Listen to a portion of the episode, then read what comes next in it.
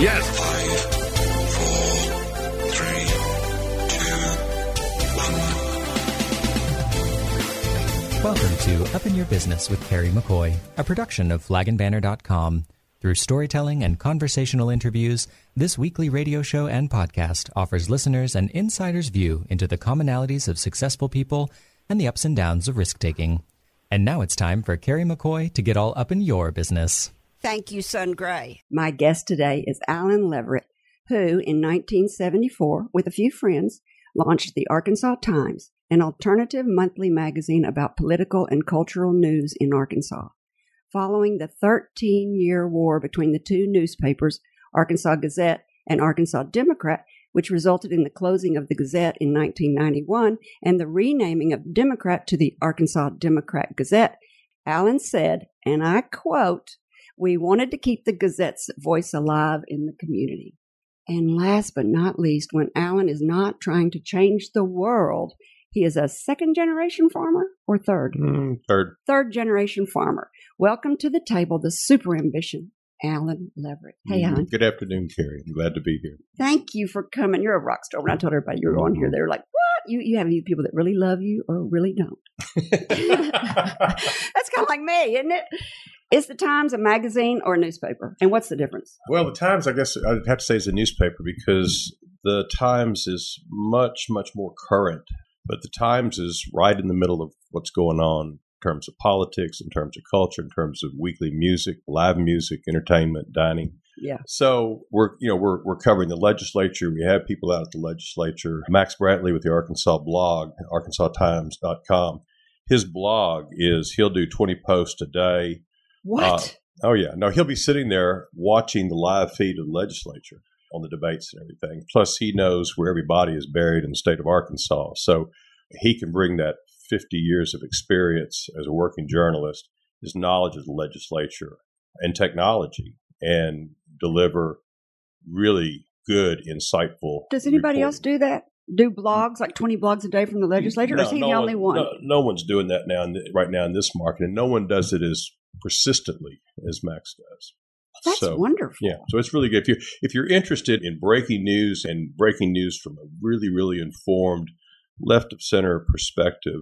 Max at arkansastimes.com, the Arkansas blog is the place to go. Is that free to be on the Arkansas Times? Everything at the Arkansas Times is free except the Arkansas blog, and the Arkansas blog is a meter it has a metered paywall. So like you can go there ten times a month free of charge, and then we cut you off because we're trying to all of us live indoors, and as you said, technology is changing, and so we are trying to find new advertising revenues and new revenue streams. And what we found is that we need to be You need money. The, pe- we need money. Yeah, Yeah, the people. The technology people, is expensive. The, the people who well, people are expensive. People like Max who have the experience and the knowledge and the know-how. I've got to pay them, and so readers have got to step up and help pay that bill too, not just advertisers anymore. Yeah, and so the Arkansas Times is free. It's everywhere. You can Oh, yeah. pick it up everywhere. So Ar- you can't make money off of that, it's not like the newspaper where you have a subscription. There's no well, subscription. we we may the Arkansas Times. You know, we, we like we joke internally we're aspirationally profitable, but the Arkansas Times sells advertising. We sell a lot of advertising. Yeah. Plus, we do other things like you said, El Latino. We do Arkansas Wild magazine, which is eight times a year. It's a statewide. We do two bike magazines a year, four Arkansas Wild magazines a year. We do Paddle magazine once a year. We do a lot how of How many things. employees do you have? We have thirty-five. And how many freelance people do you have? A few. We use some freelance. We rely on the Arkansas Times. We're probably 80% staff written. We've got seven full time staff members on the Times. This has been a rough time for newspapers all over the United States. You know, the Democrat has, has had to lay off, gosh, I don't know, 15, 20 reporters, and we have been able to avoid that, but it's been very, very difficult. How many words a day do you read? I don't know. I don't read as much as I need to. Tell you that. Oh, I cannot even imagine. So let's talk about how you got started. For all the people that are young and are trying to get started and are and admiring you, I read you started your media career in college. Mhm. Can you tell us a little bit about that? Well, actually, I started a newspaper at North Little Rock High School called Essence, and I was actually a conservative activist, a conservative political activist in high school. I came from a very conservative family politically, and was active in Young Americans for Freedom. And so I started Essence in high school my senior year and then took it to college with me. And it was a libertarian, independent student newspaper. That's not conservative. well, it is actually. It's, it's Libertarianism is conservative. What's the definition of that? Well, for libertarian libertarians believe in very, very limited government, Oh. and so they want to keep the government out of your pocketbook. They also want to keep the government out of your bedroom. So, Well, I you know, agree with it's, that. it's actually sort of like you know, I I respect libertarians the way I respect the Catholic Church. You know, I don't, I don't agree with their stance on abortion, but it's very, very consistent with their pro-life stance on the death penalty. I respect the Catholic Church because even though I disagree on abortion, they are very, very consistent in their pro-life not like many evangelical conservatives who say, well, we're pro life when it comes to abortion, but we're going to all for the death penalty. oh, I never thought about that. So libertarians are the same way. Whereas the social conservatives, they want to get the government out of your pocket, but they want to put the government back in your bedroom. Uh, libertarians are very consistent in saying that we want as little government as possible. I've never thought about either of those issues. So after you got out of college, you started another newspaper. Jim Bell, the owner of Publishers Bookshop, gave me two hundred dollars. I asked Jim if he wanted to buy stock, and he said, "Well, how much you looking for?" And I said, "What do you got?" He says, "Well, I'll give you two hundred dollars." I said, "Great." I'd been down to Parkin Printing Company, and I'd bought me a blank stock certificate, so I filled it out, and gave it to him, and he gave me two hundred dollars. Found out years later he had written down in his checkbook donation because he never expected to see the two hundred dollars again. So that newspaper was called. Union Station. That's Times, right. And which eventually morphed into Arkansas Times because we realized we couldn't make a living as a neighborhood newspaper. And we were down on this little railroad house down on Second Street by the train station, Union Station. And David and I lived in the back, and then we put out the and our volunteer staff. We put out the. Was it conservative? No, it was it was moving in a more liberal direction. It was mainly it was focused. It wasn't so political. It was really focused on investigative reporting. We weren't near as peggable, if you will. Although I remember Siebert Distributing; they were the magazine distributor here in Little Rock back then. And Mr. Siebert decided we were communist. Where he came up with that, but he said we were communist, and so he wouldn't distribute us. So that's when we started having to put out boxes and come up with all kinds of ways to get the newspaper in people's hands. And that Union Station newspaper Union that was investigative Times. reporting morphed Tried into the Arkansas Times right as we it became Union Station Times and Arkansas's Union Station Times. In 2015, you did a really big investigative story and you broke some news in Northwest Arkansas. They got picked up nationally. Oh yeah, All right, it's time to take a break. When we come back, we're going to ask Alan his opinion about the future of media in America, about what drives a person to want to be a newspaper man with its deadlines, cutthroat competition, and inflammatory headlines. We'll hear his favorite news story, and last, what it's like to be a farmer today in Arkansas. With different businesses slowly getting back to open hours for the public, you need help in encouraging your employees and your customers to stay safe by supporting social distancing. TheFlagAndBanner.com has social distancing floor decals. See all the styles we have and the uses for them at flagandbanner.com. And don't miss the 20% off in stock merchandise coupon code on the website. It's easy to find. And remember this if you're working from home and attending online meetings, flagandbanner.com has the office backdrop you need to look professional and ready to work. TheFlagandBanner.com. You're listening to Up in Your Business with Kerry McCoy. I'm speaking today with Alan Leveritt, publisher of the Arkansas Times, El Latino newspaper, Arkansas Food and Farm magazine, and Savvy Kids, just to name a few of his publications. So, Alan, the Arkansas Gazette, I read when I was doing the research for you, started in 1819 mm-hmm. in Arkansas before it was even a state. Right. I had no idea. Mhm. When it folded in 1991, its assets were purchased by the then Democrat newspaper. Mm-hmm. What did you think about all that? Because you were already in business. My second job was writing weekend obituaries at the Arkansas Democrat. I could barely type. And my third job was being the weekend obituary writer at the Arkansas Gazette a year later. So I'd worked at both papers, and I, that's by the way the lowest of the lowest entry level jobs is not only not not only to be the obit writer, but be the weekend obit writer. but I knew that the Gazette was by far the the best paper in terms of reporting, in terms of journalism. Had a sorry business office. Absolutely, they were just nothing but order takers. But what a salesman in amongst them. And you know, they were the Democrat was only quarter of the size of customers as the Gazette had. Right, but you had you had a very very dedicated publisher. You had a young guy that had very very deep pockets from his family's. Are you uh, talking about Mr. Hussman? Yes, and yeah, he was young then, and he had very deep pockets. His family had been doing cable television for years and years, so he was able just to outlose the Gazette. And then when when the owners of the Gazette sold out to Uh, Gannett, you know, we thought, well, that's the end of the Democrat. But Yes, what- right. But what we didn't realize is that for Gannett, this was a business decision. How many millions of dollars they were going to lose, they had to answer to stockholders. For Mr. Hussman, it was a lifestyle decision. I mean, do you want to be publisher of the daily newspaper in Little Rock, Arkansas? And that's a life, and that's that's hard to put a, a value on. And evidently, he put a greater value on it than Gannett and their stockholders did. And so ultimately, they walked, and he took over. And I will tell you, I think the Democrat today is a very good newspaper, and we're lucky to have a local owner.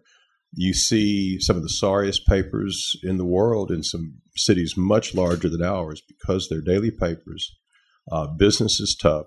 You don't have a publisher that will commit personal resources to keep that paper alive and keep it doing what it ought to be doing for its community. And I think the Democrat does that. You know, we are lucky to have a local owner for our newspaper. Yeah. And it's not some big corporation in New York that's running it. Exactly. And when I read about how good Walter Hussman did and what a great businessman he was and how competitive he was and how he just was not going to fold. When his subscribers were low, he went to the Gazette and said, Do you want to buy my paper? And they said no. And 13 years later, they're folding and he's buying their assets hmm. for probably Yeah. 10 cents on the dollar. I'm sure it's frustrating though because when he took that over, basically he had a printing press for money. When he was able to finally win that newspaper war, and it wasn't five or six years later, the bottom fell out of the newspaper business. But I'm sure he's made it back. I'm- But I'm yeah, and he's one of- Walter. And the Arkansas Gazette's one of the newspapers that is solvent across America. When everybody was not, it was solvent and is sometimes used as an example of how to do business. Oh, the Arkansas Gazette. Mhm. Oh, it was it was wildly profitable. hmm So when this happened, Mhm. it made you change the how you wanted to Mhm. do the Arkansas Mhm. Times. You wanted to jump in and maybe It was very, very important. If you go back to the 1957 integration crisis, what saved Little Rock, in my opinion, in terms of sort of the soul of Little Rock, was while the community and the Arkansas Democrat basically had turned themselves over to the mob, the Arkansas Gazette took a very principled stand, went through a, a very, very difficult advertiser boycott, and said basically we need to follow the law here, the law of land disintegration. We need to integrate Central High School for that reason, all the banks, the retailers, the department stores all walked out on the Gazette. They lost a million dollars that year. That was when a million dollars was a million dollars. yeah. And the Gazette won the admiration of most of the journalists in the nation at that time because of the family's willingness to, to take that hit. And so when that newspaper was shutting down and its assets were being taken over by the old segregationist afternoon paper that you know was the Democrat, or that was their heritage, and it was a very conservative paper.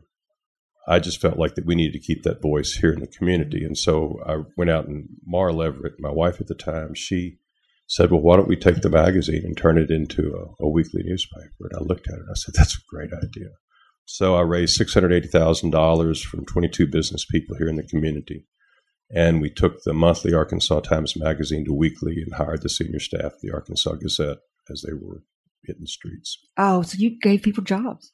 Oh yeah, yeah, yeah. We didn't didn't give everybody a job, but we gave The best. gave a lot of people. George Fisher came to work for us, and Ernie Dumas, and Max Brantley, and a lot of people. Yeah, I bet that was a really exciting time in your life. that's still exciting. You have a lot of publications, not just the Arkansas Times. Yeah. You have the El Latino newspaper, the Arkansas Mm-hmm. Food and Farm magazine, Savvy Kids. You named a few others. How do you manage all of those newspapers?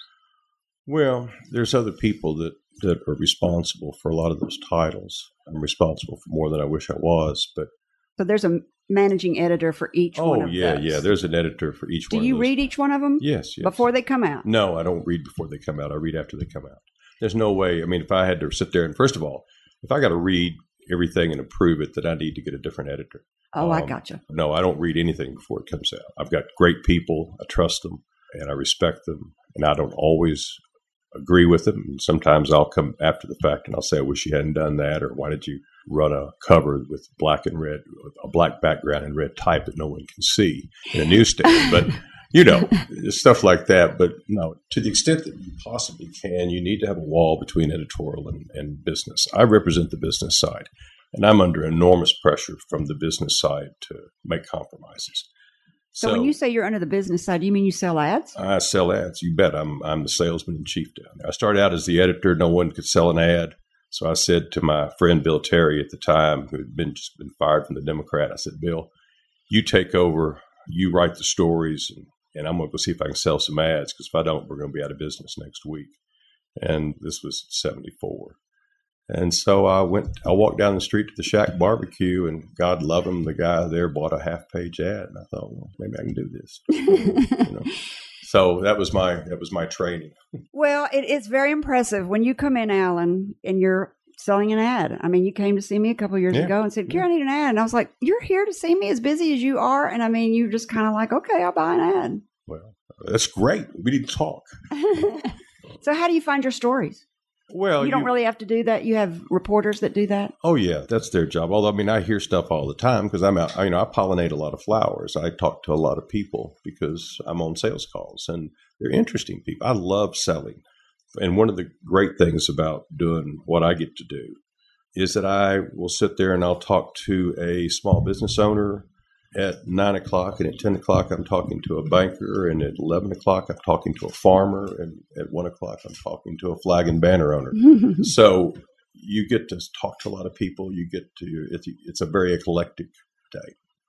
so, your writers. Do you have a lot of turnover in writers? No, we don't. How do you not have a lot of turnover in writers? Which position at your place turns over? And do you have to hire those people and fire them, We or do you have an office manager that does all that? no. I mean, I have to I have to let people go sometimes. Sales is always a challenge. It's not that we have a lot of turnover. It's very hard to find people who can do that, who like to do it. You got to have thick skin. You got to have energy. You got to be fearless. You can't be afraid of other people telling you no or being mean to you. We find that women are much better as salespeople. We find that teachers are very good salespeople. Really? Yeah, school teachers because they're they they've been up in front of people explaining stuff for a long time. They know how to present. They know how to hold people's attention. That's really interesting because you know my sales manager, who is awesome, is a mm-hmm. teacher. Yeah, well, that's yeah. I mean, the idea of salesman being some sort of shyster or something is silly. So yeah, we find that teachers are good. I find that educated women, young women, tend to just be they'll walk through walls. Sometimes I'll just want to put my foot into a guy's tail end because he's just you know he can't take it. He does you know he gets his someone's insulting to him. It ruins his week. And it's like get over it, man. Woman will just sit there, let it bounce right off of her, and go on to the next one. Anyway, and those are just those are gross generalizations. Yes. And, and please, no one sue me for sex discrimination. well, you're going the right direction for suing. If you just said it the other way, you'd be in trouble. But your writers don't turn over much, No, and you don't use a lot of freelance writers. No. What is it you like about the publishing business the most? Well, the thing that gets me up in the morning is that That's actually one of my questions. What gets you up in the morning? it's. I think all of us in life look for something larger than ourselves. Okay, we all look for meaning in life, and so for me, being able to get up and I'm not the engineer, I'm not the guy, I'm not the editor, I'm not putting out the stories, but I'm I'm the fireman on that locomotive. I'm pitching the wood into the fire, keeping the steam up. That's my role. And I'm real content with it. So my job is to back up my editors, find the money to pay them, and let them do their job. And the only real influence that I have is that I hire them. But once I hire them, so long as they're doing their job, then I get out of the way. A good publisher, in my opinion, is a publisher that knows when to leave the room. A good manager of any kind. Well, that's You probably weren't always that way. You probably started off wanting to write.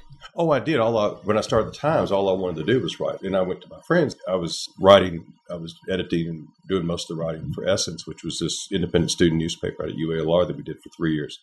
And all I wanted to do was write, and I didn't want anyone telling me what to write. I had ideas, that stories I wanted to write, and I wanted to write them. And I thought, well, we'll find some Jake Leg to sell the ads, and all of us cool guys will sit here and write and find somebody who's sold out to be the salesman and and who's only interested in money.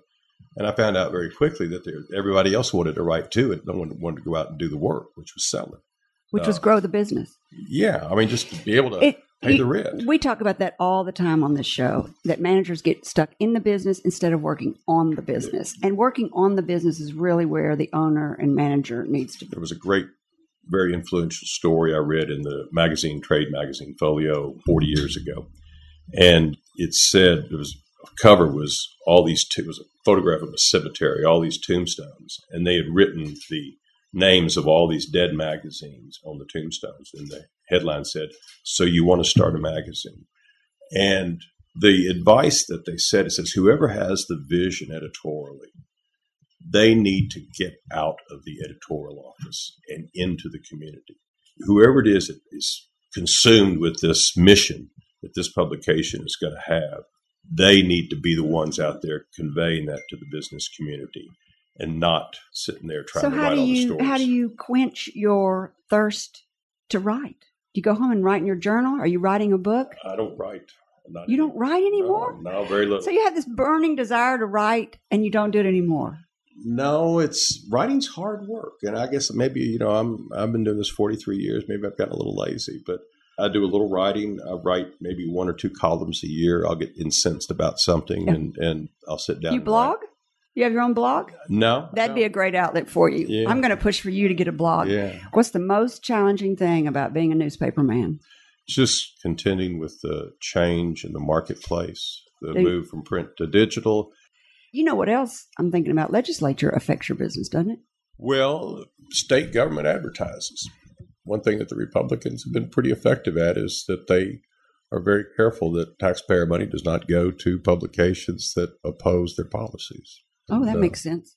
We may talk about that later if we have time. You can be more specific, but it's time to take a break. When we come back, we're going to ask Alan his opinion about the future of media in America. We'll find out what his favorite story is, and I think I already know what that is, and probably his most successful story. And last, what it's like to be a farmer in Arkansas today. It's the time of year to splash your home with as much red, white, and blue as possible. The patriotic season in the USA, it runs from Memorial Day all the way through Labor Day. And this year, you'll want to do it more proudly than ever before. Whether you're honoring frontline essential workers, first responders, or just the fact that you're thankful to be an American, theflagandbanner.com has everything you need to string pennants around the porch, hang full fans from windows, wrap columns in fabric, and top it all off with an American flag flying high. Look for the 20% off coupon code, usable store wide online at flagandbanner.com. We also have answers to all your display questions on our website too, flagandbanner.com. You're listening to Up in Your Business with Kerry McCoy. I'm speaking today with Alan Leveritt, publisher of the Arkansas Times, El Latino newspaper, Arkansas Food and Farm magazine, and Savvy Kids. So we had a question during the break, and it is with so many people getting their news online, is it hard to be competitive while keeping quality content? Well, first of all, we publish ArkansasTimes.com, which had 450,000 unique visitors last month, according to Google. It's the first or second largest news site in the state. So we have tremendous traffic there. We put a lot of resources into it. Max is there with the Arkansas blog doing breaking news and perspective all day. So It's only Arkansas news too, right? yeah, it's primarily Arkansas. And but I tell you, you know, I get the I have a subscription to the New York Times. It comes every day, the newspaper, and then also I subscribe to the Arkansas, mean, the New York Times website, and I will read during the day. When I get a moment, I'll check and see what's going on. I'll read a little bit of the New York Times website, and then at lunch, I will take my newspaper by myself and I'll sit down and I'll read the newspaper. And there's I realize there's so much that I miss just from a, almost a technical point of view of looking at that website, not being able to turn a page and see a story. You know, it's it's hard to find stories on the web, even on a good website like the New York Times. So I get so much more from sitting there reading my newspaper, but I also read the New York Times. But I always find there's plenty of stuff that I miss that I can sit down at lunchtime and spend an hour.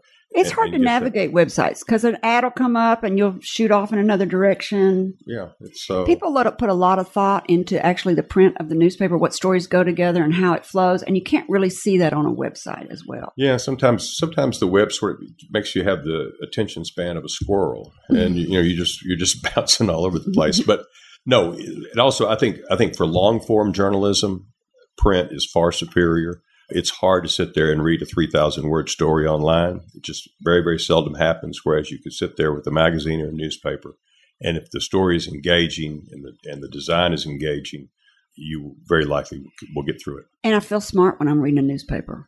I don't necessarily feel smart when I'm reading, although I read on a Kindle, but I do feel smart when I'm holding a book. There you Then go. I don't know why. So that kind of leads us into the next question. What do you see for the future of American journalism and news reporting? I don't think I really have any great insights on where journalism is going.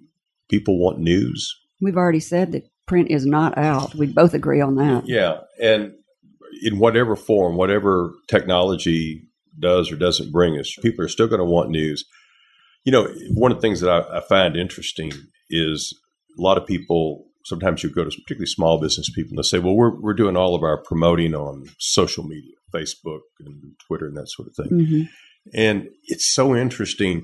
Here you have a platform that has been so discredited. I mean, you can look at the presidential election, fake news, all the stuff, all the incredible untruths that have shown up on Facebook and all these different sites. You know, the Pope endorses Trump and all this kind of stuff. And, you know, if a newspaper did that, no one would read it. They would not trust it or a magazine or TV news or whatever. And yet, people who have are operating a credible business who know that trust is an integral part of their relationship with their customers, they're relying on a, on a platform that has real credibility problems, which social media has developed. And I, I think Zuckerberg is absolutely aware of this, that they have got to do something to get control of the garbage that is showing up on social media because otherwise people are not going to want to advertise on it. And I was talking to a friend of mine who published the Memphis Flyer, and he was with some bankers in Memphis the other day, and they were moving their budget back into his newspaper Right. because they said, "Look, we're a bank; we've got to have credibility." And after this presidential election and what's been on social media, we don't want our bank and our advertising associated. We don't know where our ads are going to show up on, what they're going to be next to. So they're wanting something that's curated, and that's what newspapers and magazines do: is they deliver curated news that you have someone with a brain and who knows the difference between blatant untruths and truth. And they have they've That's a done their great best to- advertising tip for people out there that a lot of people feel like they're being pressured to do Facebook advertising and to do internet advertising. You but have- you just gave some great advice. You have no control what your ad is. Your ad could be sitting next to porn. Your ad could be sitting next to you know some some troll from Russia. My lord, you Yeah. you go through all this effort to keep control of your message, your company's image, and you're going to put it up on Facebook? Are you crazy? Well, I'm doing it. There but there you go. It's cheap, is why I'm doing it. exactly. And there's a reason it's cheap. It is cheap. Facebook is so cheap. You start a nonprofit. We did. We called- started. Yeah. Yeah, called the Arkansas Nonprofit News Network, ANNN. Right. What's its mission and where do you air it? Well, it's available to just about every newspaper in the state. And Lindsay's been working on this, our editor. And basically, what it is, it's a way that we can get people. There are a lot of people that are looking for, from a philanthropic point of view, they want to donate money towards quality journalism and information about the state. But, you know, we're a for profit business, so you really can't donate money to us and, and have it come off your taxes. But by putting this 501c3 together and making it available to newspapers all over the state, then that gives us the money to go out and bring in freelancers. Like we just brought in a staff member on Atlantic Monthly. Really? And she, yeah, she'd won the Pulitzer Prize doing work on foster care around the country. And we came in and we did a whole series on foster care and how we're treating our children in foster care and adoptions in the state. And the recommendations that she made over a period of time were the recommendations that the DHS director recently adopted to improve our foster care system here in the state.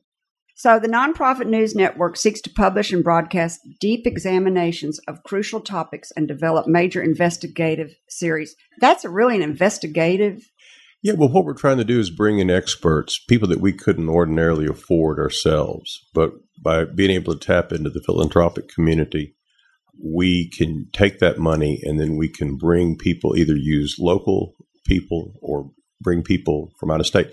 So, you We- can get grants because you're a nonprofit. Exactly. To do- See, to do yeah, the Times media. can't do that, but No, the, but the Because nonprofit it's for can. profit. Yeah, we've created a network of like the Jonesboro Sun, other newspapers around the state, and they have the same access to those. We all Uh-huh. have access So you to, share it. to those stories. Yeah, and we want to get we want to get those messages out during the during the Mayflower oil spill. Well, we hired a woman who had won a Pulitzer Prize or been a finalist for a Pulitzer Prize for an oil spill on the same kind of things. It was a ruptured. Actually, I think that was a, a train that turned over up on But it was a catastrophic event. yes, uh, uh, oil in a river. Oh, And so she really understood how oil is transported and what the what the lib- you know what the problems can be. And she really understood what had happened. And we were looking at the coverage that Mayflower was getting. And no one owned the story. No one had yet come in there and gone, you know, if you're interested in what's going to happen to Lake Conway and what's happening to all these people and what the potential damage, the real catastrophic potential is that that pipeline runs within a few hundred yards of Lake Maumelle. that's our drinking Same- water. Absolutely, for 400,000 people. And if that break in that line had happened five miles further down the road, you know, we'd look like Flint, Michigan. So that's what this writer brought to us. So we brought her down, we rented her a house, and she stayed down here for six weeks. And she did all these stories and did a fabulous job.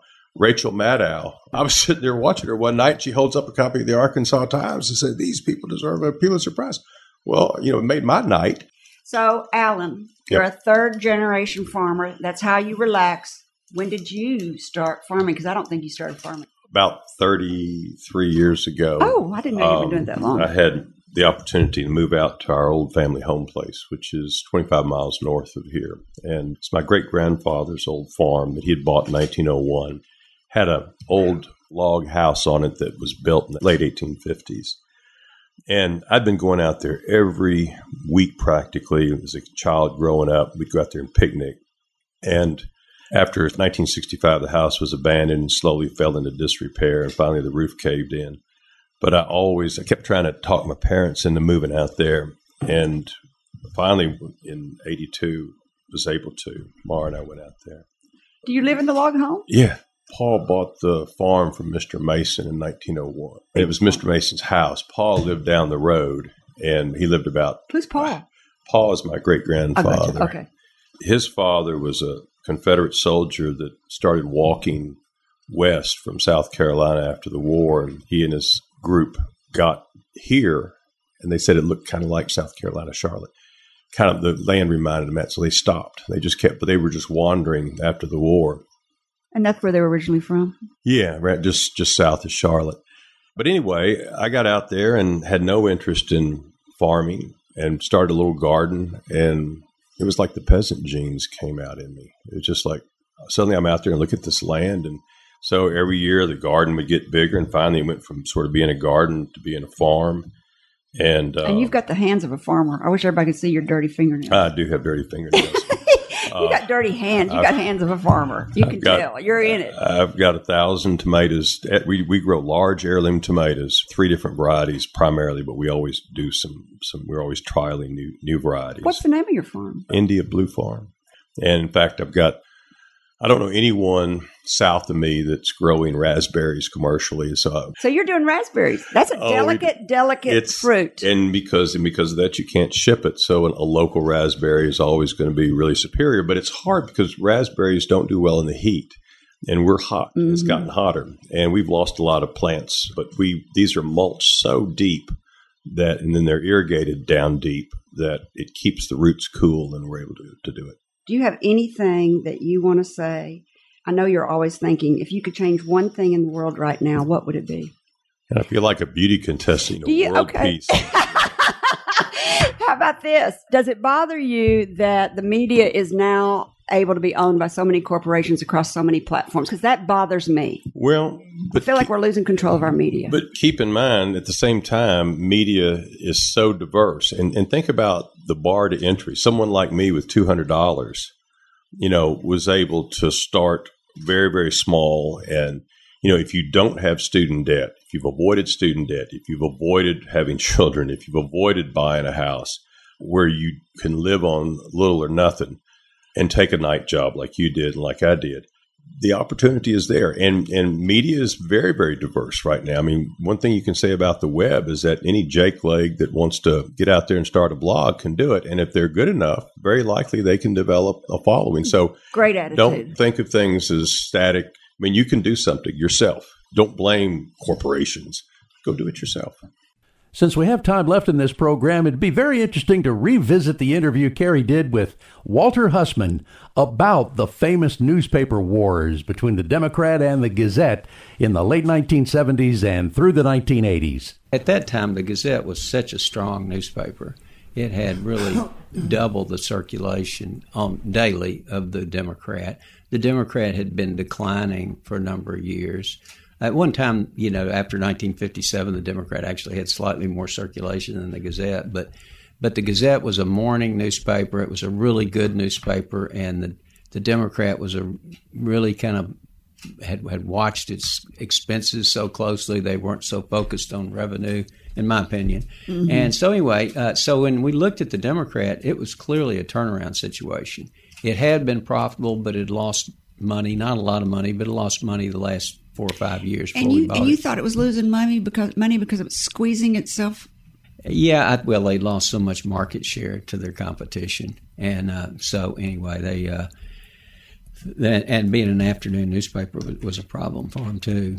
So anyway, uh, so but it but what appealed to me was it looked like a turnaround, and I remember being in a business school thinking, you know, it'd really be fun someday to buy a business and, and turn it around.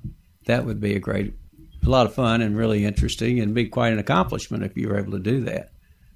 So I didn't realize it'd be quite Yeah, you and I are grinning at each other. I remember it. It was a war. They called it the newspaper war, and was probably the most aggressive newspaper war in the United States.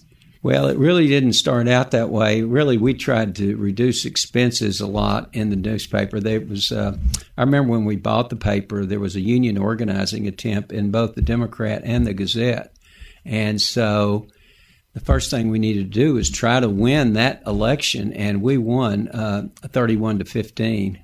Still remember all these years later, and uh, the Gazette won their election 50 to 50 that tells you a little bit. Incident in an event of a tie, management always wins.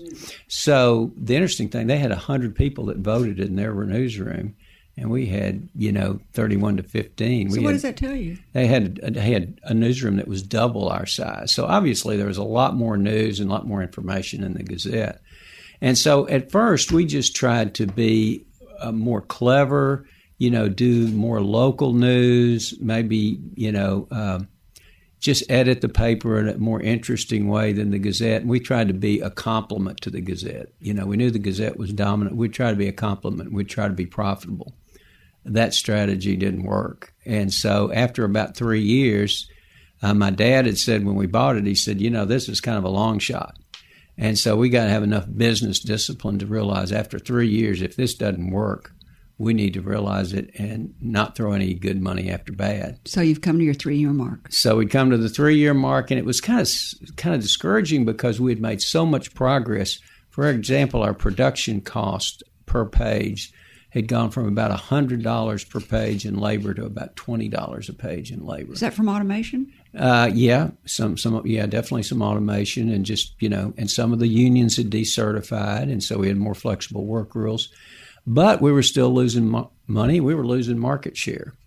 And so at that point, we tried to throw in the towel. That's when we went to the Gazette and said, why don't we do a joint operating agreement, which was an exemption from the antitrust laws to allow two newspapers to combine their business operations. So our proposal was, you know, we'll we'll still put out a newspaper in the afternoon. You put out one in the afternoon, but you run everything. You run all the business operations. Only one company to come to to buy newspaper advertising, and that'd be the combined company. And we'd take ten percent of the profits, give you ninety percent of the profits, et cetera. Were you offering uh, the paper cheap? Yeah. Oh, yeah. I mean, we weren't. all You know. Why we, do you think they didn't take it? They thought we were going to go out of business. That's what I they think. They were just going to wait it out. And and I, th- you know, I can't blame them really. Mm-hmm. I think they thought they were probably they were right. We were about to go out of business, Mm-hmm. you know, and we we thought about shutting the newspaper down. So I've read this two different ways, and I don't know which one's right. Was the Demo- the Democrat the one you owned was an afternoon paper, uh, and it had half the circulation as the Gazette, which was the morning paper. But w- which one was the liberal, and which one was the Well, the, conservative? the Gazette was more liberal, and the Democrat, when we bought it, was not really conservative. It was just kind of it was hard. I mean, it was kind of middle of the road, I guess. And and and because we were more conservative, the editorial page became more conservative. so when Hugh Patterson, the managing or the publisher of the Gazette, turned out declined your offer, what made you decide? That you were going to just go for it. And you did three things that really turned your paper around. Yeah, well, basically, we said, you know, uh, at this point, we're looking at shutting the paper down. We got legal opinions about what will happen. How do we do this? What, you know, what are the liabilities we'll have to pay off, et cetera. And we did owe notes on the paper, which we would have had to pay off. And so, anyway, uh, And how old are you right now when this is going uh, on? this is going on. See, I was 27 when we bought the paper, so I was like 31. He's know. a child. So anyway, so basically, you know, we sat down and figured. My dad said, you know, we've always been successful. We got, we've always been successful publishing newspapers. We got into the radio business in the 1930s. We were always successful at that. We got into the television business in the 1950s. We've been successful at that. We got into the cable television business in 1964. We've been. This is, you know, in the history of our company, this is a pretty spectacular failure. And so I thought, you know what? If we're going to fail at this, let's just don't whimper out. Let's say we gave it everything we could. And let's see if there's any other strategy that would work, you know. And we said, you know, we really haven't tried to put out as good a newspaper as the Gazette. We've tried to edit it more cle cleverly and emphasize more local news and things like that. We are not giving people as good a product. We don't have as much news in the paper. We don't have as much advertising in the paper.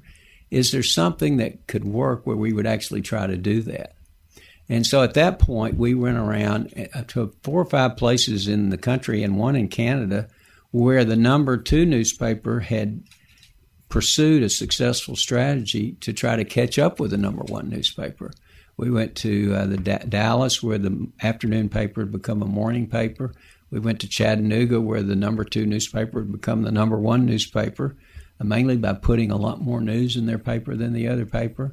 We went to Winnipeg, Canada, which had gone with free want ads for classified advertising. So there'd be more readership for the classified ads in the competition. And you took notes on all of that. So we, yeah, we kind of uh, sort of amalgamated a, a strategy and thought, you know, why don't we try to do all of it at one time? And you know, if this fails, we can say at least we tried everything. Be an epic failure. Yeah, well, we, you know, So you did. You offered free want ads. First Right. time I ever heard of it. You switched to a morning distribution. And you brought on new talent so you'd have better content. right, yeah, And you learned all three of those from your research. right, from looking at what had worked in other markets. Wow, that's really impressive. And it only took five years, I think, for the Democrat to be noted as the fastest growing newspaper in the United States, and you were tied with the Gazette. Well, we uh, yeah no we, we we were not tied with them in circulation by night been five years, but but we were gaining we were gaining on them, and uh, I'll tell you the most amazing part of that whole story is our classified advertising revenues in 1978 before we went to free want ads were seven hundred and ninety six thousand dollars a year. Five years later, our classified advertising revenues were over five million dollars a year. But you were giving them away for free. I know everybody says, "How could that happen?" and so we only gave the ads away free to individuals who had for, Residential. for sale by owner. Uh, if they wanted to sell a pet, if they wanted to sell a car, if they wanted to sell a boat, And so all of a Garage sudden, garage sales. yeah. And so this is what they did in Winnipeg, Canada. And all of a sudden, we had a lot more cars for sale in our newspaper than the Gazette had cars for sale in their newspaper. So now the car dealers decided they wanted to start running with us. And of course, the car dealers paid for their advertising. Was that unexpected? No, that was the whole plan. You knew it. Well, no, we, we, that's that we knew that's what it would work like if it was successful. We didn't know if it'd be successful. So when you had this great success and you decided to turn it into the Arkansas Democrat Gazette, how did you pick that name? Arkansas Democrat Gazette. How did you Oh. decide to just merge those names? because the Gazette had been had had a great tradition in Arkansas. Had been a great newspaper. It's the oldest newspaper west of the Mississippi. Won Pulitzer prizes. I just didn't feel like it was right to let the Gazette name go away. So you added the Democrat to it. Yeah. And right before um, you bought it, WEHCO was, was big. WEHCO Media was a big company in Arkansas. But Gannett bought the um, the Gazette, the Arkansas Gazette, and they are a nationwide big company. Yeah. Are you shaking in your boots now? Oh yeah, they uh, when they came to town. You say we were a big company. We had about sixty million dollars a year in revenue. I think Gannett had like two billion dollars a year in revenue. you know? That's like really big. so we were not. We were pretty small compared yeah, to them. compared to them. But yeah, they made it known when Al Neuharth came to Little Rock. He said, you know, we're here to use our considerable resources to prevail in in the newspaper market here. So And they ended up suing you over antitrust lawsuit. no, no, they? Gannett didn't. That was a suit filed by the previous owner, the uh, Patterson, Hugh Patterson. And Oh, okay. And you won that law, and you won that lawsuit. Yeah. So what happened is that uh, we were gaining market share, you know, with our new strategy, morning newspaper, free want ads, and all these things. And I know it was fr- must have been frustrating to the owners of the Gazette because at one time they could have, you know, had ninety percent of the whole thing to themselves. Right. And now, uh, you know, what I think frustrated them the most was in 1984, we finally gained enough market share where we had some profitable months. Okay, so that was big because we, we lost a lot of money doing the turnaround, you know, in 79, 80, but every year we lost less and less and less money. And in 84, in April of 1984, we made a profit of over $14,000 mm-hmm. after depreciation, after interest, after tax, everything. That's not very much. And, and we, print, I know it's not much, but when you've lost a lot of money, it seemed great. And we printed up these buttons that said, We're in the black. And, and I thought, what are we going to do with $14,000? That's not much compared to. So we took it and we divided it by 352 employees and we gave everybody a check for like $40 or something. And said, you know, we're going to take our first profit and give it to our employees. That's awesome. So, did uh, the owner of the paper, when you began to take over market shares, did the owner of the Arkansas Gazette come to you and say, "Okay, remember that offer you made me a while back"? No, He didn't. No, His ego no. was too big. Now that was in, in April of '84 when we made a profit. In December of '84, they filed an antitrust suit saying we were trying to drive them out of business. And when we got, we finally got all the records through the antitrust we had about 36 percent of the revenue, and they had about 64 percent of the revenue.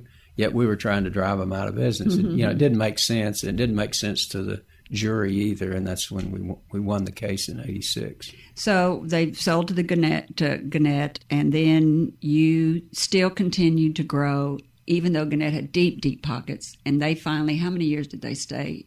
A little under five years. And they just decided to give it to give it to you. Well, I'll tell you what happened to the Gazette uh, under under under under the previous owners. The Gazette had been profitable every year.